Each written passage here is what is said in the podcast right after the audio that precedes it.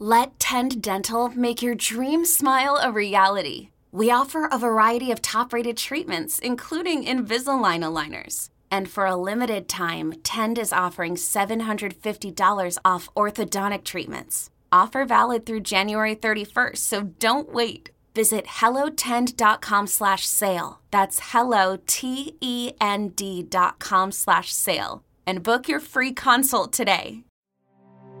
Hey listeners, Jessica here.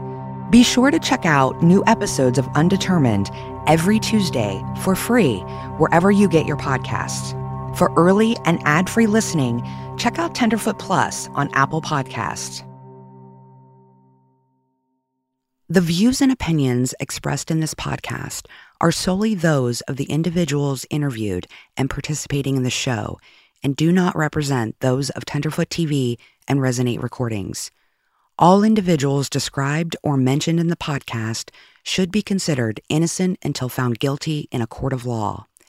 This podcast contains subject matter such as violence and graphic descriptions, which may not be suitable for all audiences. Listener discretion is advised. It felt like there was no real investigation at all. Regardless of any and all information that Audrey and Mandy have shared with them, it just went nowhere. I feel like most detectives in that situation would use a lot less to do more. Even reading the autopsy report, it kind of paints its own picture. It really does. I'll put it this way if it seemed like some sort of foul play to three amateurs, I can only imagine how it would look to someone who does this every single day.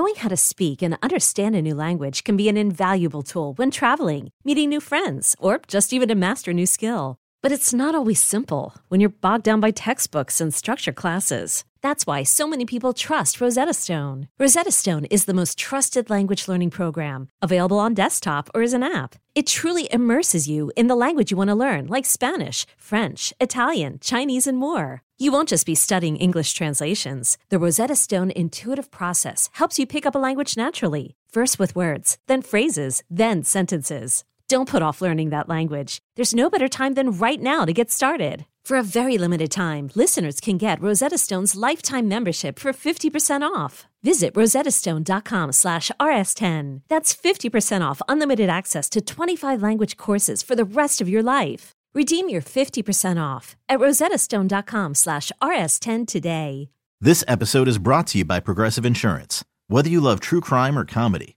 celebrity interviews or news, you call the shots on what's in your podcast queue. And guess what? Now you can call them on your auto insurance too with the Name Your Price tool from Progressive. It works just the way it sounds. You tell Progressive how much you want to pay for car insurance, and they'll show you coverage options that fit your budget. Get your quote today at progressive.com to join the over 28 million drivers who trust Progressive. Progressive Casualty Insurance Company and Affiliates. Price and coverage match limited by state law.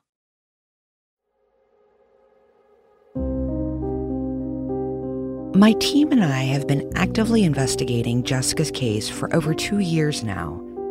In all of my conversations with Jessica's family, something they've made abundantly clear is their lack of faith in the NOPD. Their biggest fear in all of this isn't that answers surrounding Jessica's death can't be found, it's that the NOPD won't put in the work to find them. They've had a strong feeling that this case has been headed nowhere for some time now. But despite the family's frustration with what they feel is a stalled NOPD investigation, we've still learned a lot thus far. We've heard the body cam footage of police talking with Justin the day Jessica went missing. We've shared loads of text messages and correspondence between Justin and those close to Jessica. We've gone over all the reports we've obtained from the NOPD the coroner's office, and the family, discovering that a toxicology screening found meth in Jessica's system and that an autopsy report indicated both pre and post mortem injuries to her body. Then, in February 2021, the coroner released the following statement regarding Jessica's death. Advanced changes of decomposition can make determination of cause and manner of death difficult, as it did in this case. Due to this decomposition, toxicology testing was limited to liver tissue, which did test positive for methamphetamine and bupropion. However, it is unclear these results reflect recent intake, and a drug related death cannot be ruled out. The coroner, of course, listed Jessica's cause and manner of death as undetermined. Her husband, Justin, believes she died by suicide, and we have a good idea where her family and friends stand. Like I said, we've learned a lot up to this point, but there are still some key elements we don't know. Where does the case currently stand? Who's investigating it? And where does the investigation go from here? When re examining a case like Jessica's, requesting access to the case file is one of the first steps in the investigative process, and we've put in our fair share of requests. But the NOPD only granted us access to the initial missing persons report and the report filed when she was found. All other items in the case file were denied, citing that it was an open case. Quote, they relate to pending or reasonable anticipated criminal litigation. If we're going to obtain any more case related information as to why Jessica's case has stalled, it won't be from the files. We'll have to start asking around in New Orleans. Back in May 2021, Todd and I decided to start at the best place we could think of the New Orleans Coroner's Office, also known as the Orleans Parish Coroner, to see what information we could get from them. This is the same coroner's office who performed Jessica's autopsy. We're hoping to find out more answers about what they learned and gain a better understanding of where a case like Jessica goes once the coroner's process is complete. We park in the visitor lot of a large tan brick building positioned beside a busy road. As traffic steadily passes by, we make our way up to an entrance with double glass doors. The doors are locked, but there's an intercom call box to my right. I push the button. No answer. I try a few more times. Nothing. We call an after hours number listed on the door, and a woman answers. Hi, is your office open? Uh, what would be the reason for your visit? Uh, we're here to inquire about uh, uh, a past case. What's the name? Jessica Durning, D U R N I N G. All right, hold on just a moment. We're actually out front. We didn't know, like, if we could come in to speak with someone or not. Uh, I would have to find out who's on duty and if they are present. The on-duty investigator um, just took a scene call, no, they're not there. We're actually just trying to see if the coroner's office and the investigator is still looking at it or if it's been kind of closed with the coroner's office and moved on to the police department. Yes. Once the autopsy has, um, the report has been completed, the coroner's office is complete with their investigation. We only handle the remains, so it would be on to the police at this time. Okay, perfect. Is there a way to see if, if it was um, turned over to the homicide unit or district detectives? That would be a question for the police department. Is there an investigator on duty that can just explain that process to us just so that we have it recorded as, as this is how it this is how it happens and this is how it goes? What actually happens is once the case is closed and if there is an officer that's handling that case who reported the death, they would most times check back with the coroner's office to see when that autopsy report is available for request. They will come in to collect it and then they themselves would move forward with either um, going further into investigating it or closing the case on their end. Okay. So that, those would be questions for the police department. Okay, so at this point, the coroner's duties with it are completely over. Correct. Yes, ma'am. All right. And, and if, if a case is left like cause of death undetermined, and then the police get new information they think would change that, do they then come back to your office through an investigator Yes, or directly would. directly to an ME? to the right to the ME. Yep, it would be um, to the pathologist um, or probably the chief pathologist. But yes, most times it is with the pathologist that performed that autopsy. Okay. All right, thank you so much. I really appreciate Okay, it. You're welcome. Thanks. No. Bye bye. While we didn't get all of our questions answered, it's a start. We now know officially that the coroner's office is no longer investigating Jessica's case, at least until the police give them more information or evidence to work with. So, on that note, we headed over to the NOPD's District 3 to see what they could tell us about their investigation. Parking in the back of the large police campus, we walk over to the side visitor's door. While dodging the rain, we press the button for the intercom.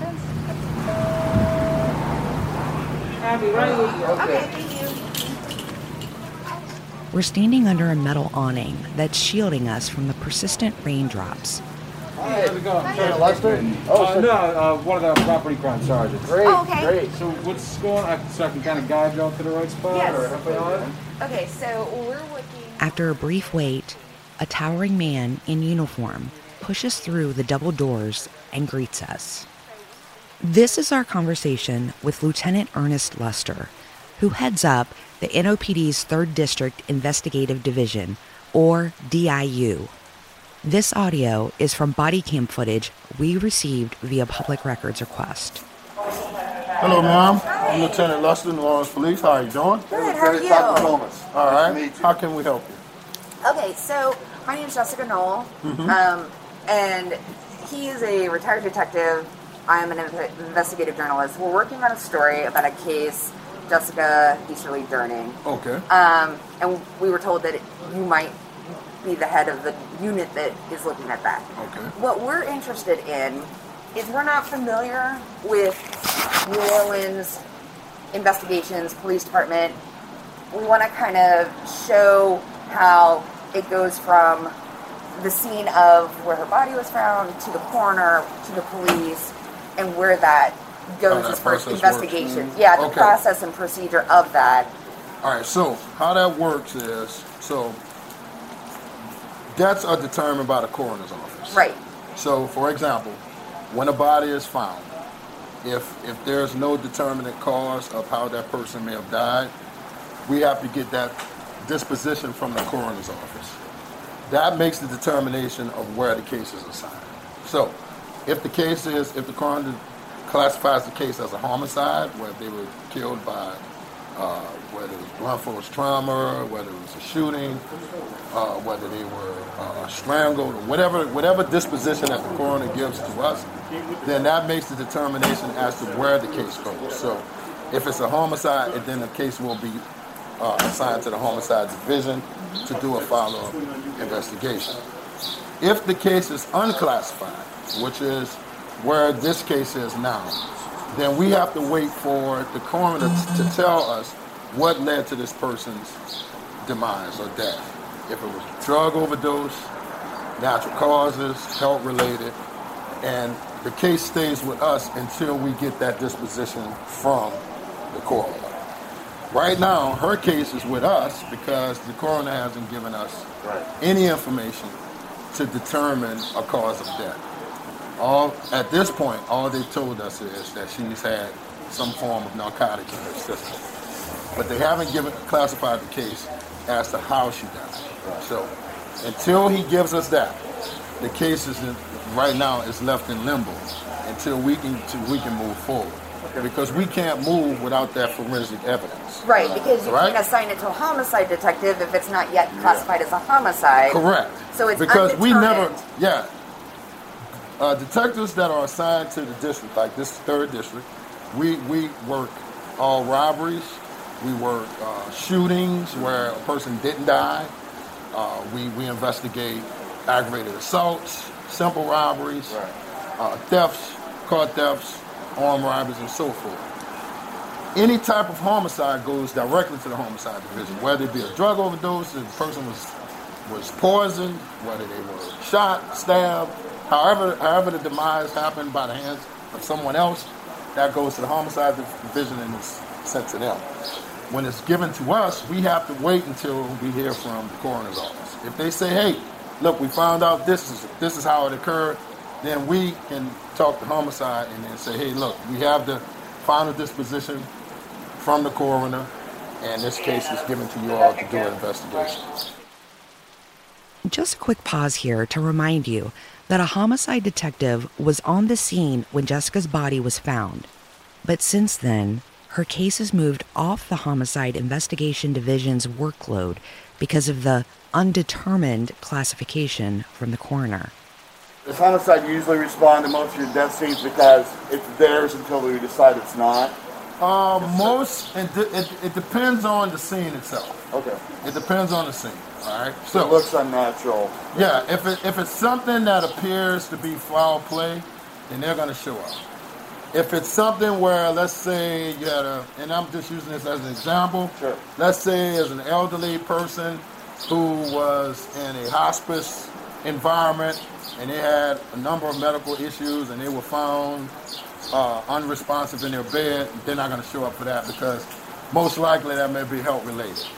However, if it's something, if you, if the officer gets out on the scene and you say, well, hold up, this doesn't look like there was a signs of a struggle, and this person appears to be in a, an unconventional position, then homicide's going to come out and make that scene because there may be more to it than what what was uh, occurred there. So when your cause and manner of death is undetermined, per the coroner's office, and it, it drops from homicide standards and now it's at DIU, it, it's with district detectives. It's, it's, it's considered unclassified.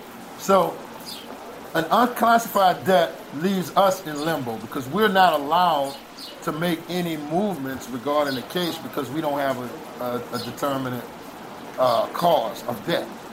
So no one here would be like trying to go out and find more information to fill in holes in what happened. Because it's, it's a forensics case. Whereas now, the detectives have interviewed. They have interviewed um, Mr. Durden. He elected not to be interviewed anymore without an attorney. They've interviewed the family. They've given information to the family uh, regarding this case. However, we're in we're in a limbo phase until the coroner says, "Hey, this is how she died. This is what this is what necessary action needs to be taken." Luster keeps using the word limbo to describe the status of this case.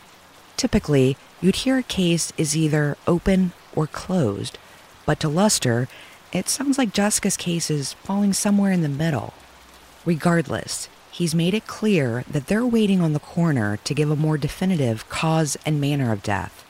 But if you remember, the coroner's office told us basically the same thing that they're waiting on the NOPD for more information.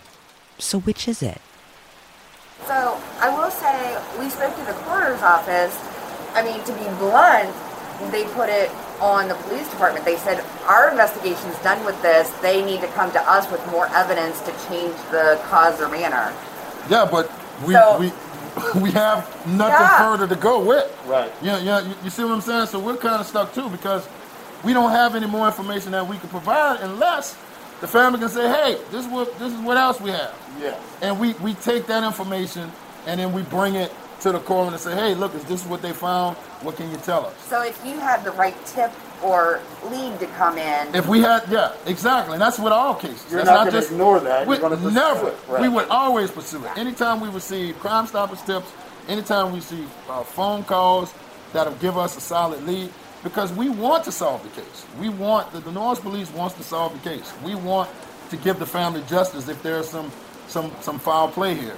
We want to see these people. We want to see people who are victims of crime, uh, you know, bring closure to whatever case that they're victims of, or if the families have some questions, we want those questions answered. So we would never ignore that kind of stuff. Do you find with overdoses, for instance, or when, when drug levels are found in the body, and you do have a period of time before the body's found, several days, a week or so, that it's hard to determine at the coroner's office or through a medical examiner if it was an overdose or not because the levels reduce? I honestly, I couldn't answer that. That's a because toxicology question, Yeah, yeah. that's something that, that they would have to give me uh, forensically because we, you know, our, our job as an investigator is to let them tell us, listen, Right. do you believe that this person was. Uh, we've had cases where people were uh, given drugs and OD, and we've charged the person who gave out the drugs uh, based on the, the level of evidence we had and in the interviews based on the statements that were made. The person said, "Yeah, we were out partying, and I handed her this, Right. and she took it, and she died." They got charged for negligence. All right. In this case, we don't have that. Uh, we, we, we, we had a body reported found. We, we hope that the coroner would give us something to bring clarity to that case, so that way we can effectively investigated without any uh, obstacles in our way. As we continue speaking with Luster, he doubles back to the idea of a potential drug overdose. He says, for example, if we knew how Jessica got the drugs, or if she willingly took them, maybe we'd have a different story here. But we don't know. All we know in Jessica's case is that she had drugs in her system, and Luster says that doesn't help as far as an investigation goes. until they give us clarity and say, hey, this person was killed or this person died as a result of an overdose, we're, we're pretty much left in limbo right now. And would you consider it a cold case? I mean, Right now, until we can get more evidence uh, to prove otherwise, I would classify it as that now uh, because we, we cannot, we can't, of course, create evidence. We have to get something solid that we can corroborate to give us, uh, you know, probable cause to move forward. Do you status cases? Are you, is that part of your job? No, well, my part, my my job is I, I supervise the supervisors Okay. who give classification to those cases. So- so this case is not considered code; it's just still open to It's us. open. Is there a period of time, if no new leads or information come in, where a case like this would be reclassified from open to closed or It, suspended? it would never be closed. so it could be open Um, forever. um, in our country, a murder is open until we solve it. Even if it happens, if we find out something 200 years from now, if we get evidence, and we've had cold cases. In fact, there was a cold case uh, that, that just recently got open in another parish where they found out a guy from DNA evidence from 1998 had stabbed a lady, and they arrested him because they had the DNA evidence to prove wise. But it was a 20-year-old case, but he was charged with murder. So as far as I'm concerned, and as far as our department is concerned, those cases stay open until we can solve them. so you want tips to come in Yes. from we- anywhere. We public, want information. Yes. Oh, yes, indeed. That's how if- most of our uh, crimes, uh, and no matter what they are, the community is a big part of it. The family is a big part. of it. The acquaintances, the, the, the friends, whatever information they can provide for us, we'll, we take that information so that we can use it in trying to develop belief. It takes a village.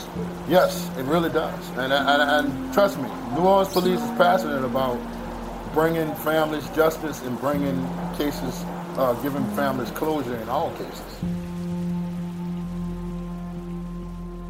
We had hoped to find out who was investigating Jessica's case, but the disturbing answer we found was no one is. If what the lieutenant is telling us is in fact NOPD procedure, then the NOPD is waiting on the coroner to classify it as a homicide in order to investigate it as such. But at the same time, the coroner is waiting on the NOPD to give them more evidence to change the manner of death, leaving it, just as he states, in limbo.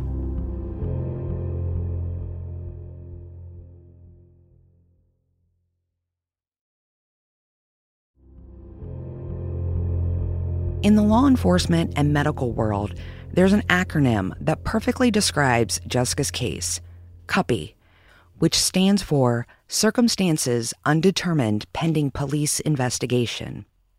So, what happens when two investigative agencies in charge of the case both claim they are waiting on the other to move forward? Well, as Todd and I have learned, nothing happens, which is why Jessica's case has been in a perpetual stalemate. Jessica's case isn't officially classified as cold yet, but without tips and leads, it is growing colder by the minute. To the NOPD, it's considered unclassified. To the coroner, it's considered undetermined. But some see it as an opportunity for a second look. Dr. Kimberly Masnick, who you may remember from our analysis of Jessica's autopsy, is the director and founder of a cold case investigations institute in Florida. She tells me they work hand in hand with the detectives on each of those cases, and she was able to give us some perspective on what would need to happen in order for this case to move forward. Undetermined, it's kind of, I want to call it a placeholder. I like that it's there because it, it gives us the opportunity to pull Jessica off the shelf and look at this case again. Because in 40 years, who knows what's going to change in science? If that said anything other than that, that case would be closed. And then I wouldn't have the opportunity to be able to pull it off the shelf 10, 20, 30 years from now. So, having watched many interviews with their, her sister, that sister's not going away. As long as it says undetermined, we can keep it on the shelf and we can work it. We can pull it off and dust it off and call it not cold at any point in time. Basically, if there's one good thing about an undetermined classification, it's that it does leave the door open for the case to be worked and possibly even solved. But how do you make a change in classification happen? Dr. Masnick says, for starters, the NOPD should be working in tandem with the coroner. If you don't ask the coroner to specifically test for something, that test does not get done because that coroner or that medical examiner is relying on you, the officer, to give them as much information as possible so that they know how to do their job to the best of their ability. This case stands out to me as one that definitely needs to be re examined. For whatever reason, it wasn't followed through the first time by multiple agencies that should or could have done things. So it's not just a law enforcement thing, it's not just a medical examiner thing. It's it's a bunch of people things. So that jumps out at me as this case definitely needs to be looked at because it's potentially a very solvable case given the right circumstance. Dr. Masnick has a good point. There is potential for Jessica's case to be solved. But at the end of the day, based on what we've heard so far from the coroner and law enforcement, more information is needed. For now, this case is a CUPPI. No arrests have been made. No persons of interest or suspects have been named publicly. And although Jessica's body has been laid to rest, there's no closure. If there's even such a thing as closure for families like Jessica and no justice. That does not sit well with Audrey or the rest of Jessica's loved ones. Again, they've recognized the stagnancy of this investigation for a while. So the fact that Jessica's case is in limbo is no surprise to them. Audrey says she's felt like this has been the norm ever since the coroner was working with the family to try and identify Jessica's body which is why she's felt that she's needed to take things into her own hands. Like Dr. Masnick said, she's not going away. And as it turns out, she isn't going quietly either. After returning briefly to the Lakeview neighborhood to plaster signs to every pole she could find and ask anyone who knows anything to call Crime Stoppers and the NOPD, Audrey took to the loudest public platform she could find. She started sharing everything she could about her sister's case on social media, and people have taken notice. like the lieutenant said, it's going to take a village to solve Jessica's case, and her family was about to get some new information from a couple in that village who stumbled upon something in the same spot where Jessica was discovered seven months earlier. We were walking the dog. We're heading toward City Park, and we were going between the railroad and that security building. I spot that ID on the ground. I picked it up and I walk over to her and I show it to her, and she says, Oh, that's the woman who was killed.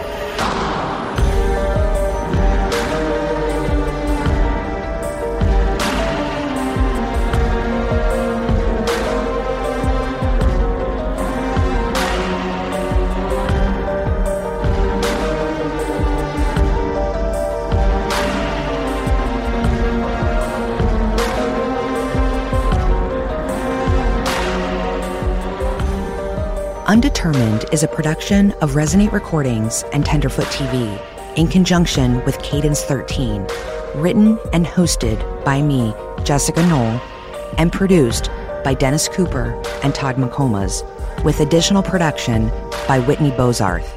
Executive producers are Dennis Cooper, Mark Minery, Jacob Bozarth, Donald Albright, and Payne Lindsay. Our senior producer is John Street. Editing, mixing, mastering, and sound design by Caleb Melcher, Dayton Cole, and Pat Kicklighter of the Resonate Recordings team. If you have a podcast or are looking to start one, check us out at resonaterecordings.com. Our theme song and original score is by Dirt Poor Robins, with additional scoring by Dayton Cole. Our cover art is by Station 16. You can follow Undetermined Podcast on Facebook and on Twitter at Undetermined Pod.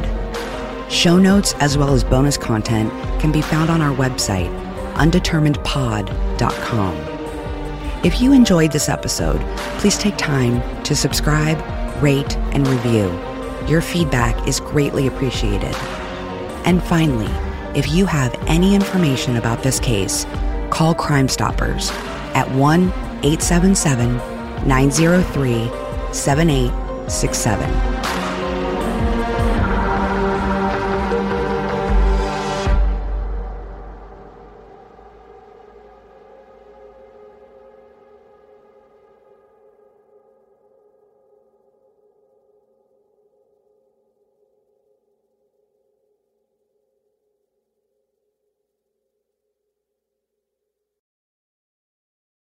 You know that science solves crimes. Forensic science is exciting, challenging, and most of all, rewarding work. But there is a shortage of qualified individuals in this field. Hi, I'm Terry with Loyola University Maryland's Forensic Science Department. Loyola is one of the only colleges in the country offering advanced degrees in forensic pattern analysis and biological forensics. Our courses, taught by forensic experts, feature hands on training and small class sizes. They are based on real crime scene and forensic examiner training programs to ensure you are ready to make a difference. Our programs are open to students from a variety of academic backgrounds because we believe everyone can contribute to solving crimes. So, what are you waiting for? Discover the excitement of forensic science at Loyola University, Maryland. Visit loyola.edu forward slash forensic for more information. That's loyola.edu forward slash forensic because you are ready to make a difference. Join one of Loyola University Maryland's forensic science programs today.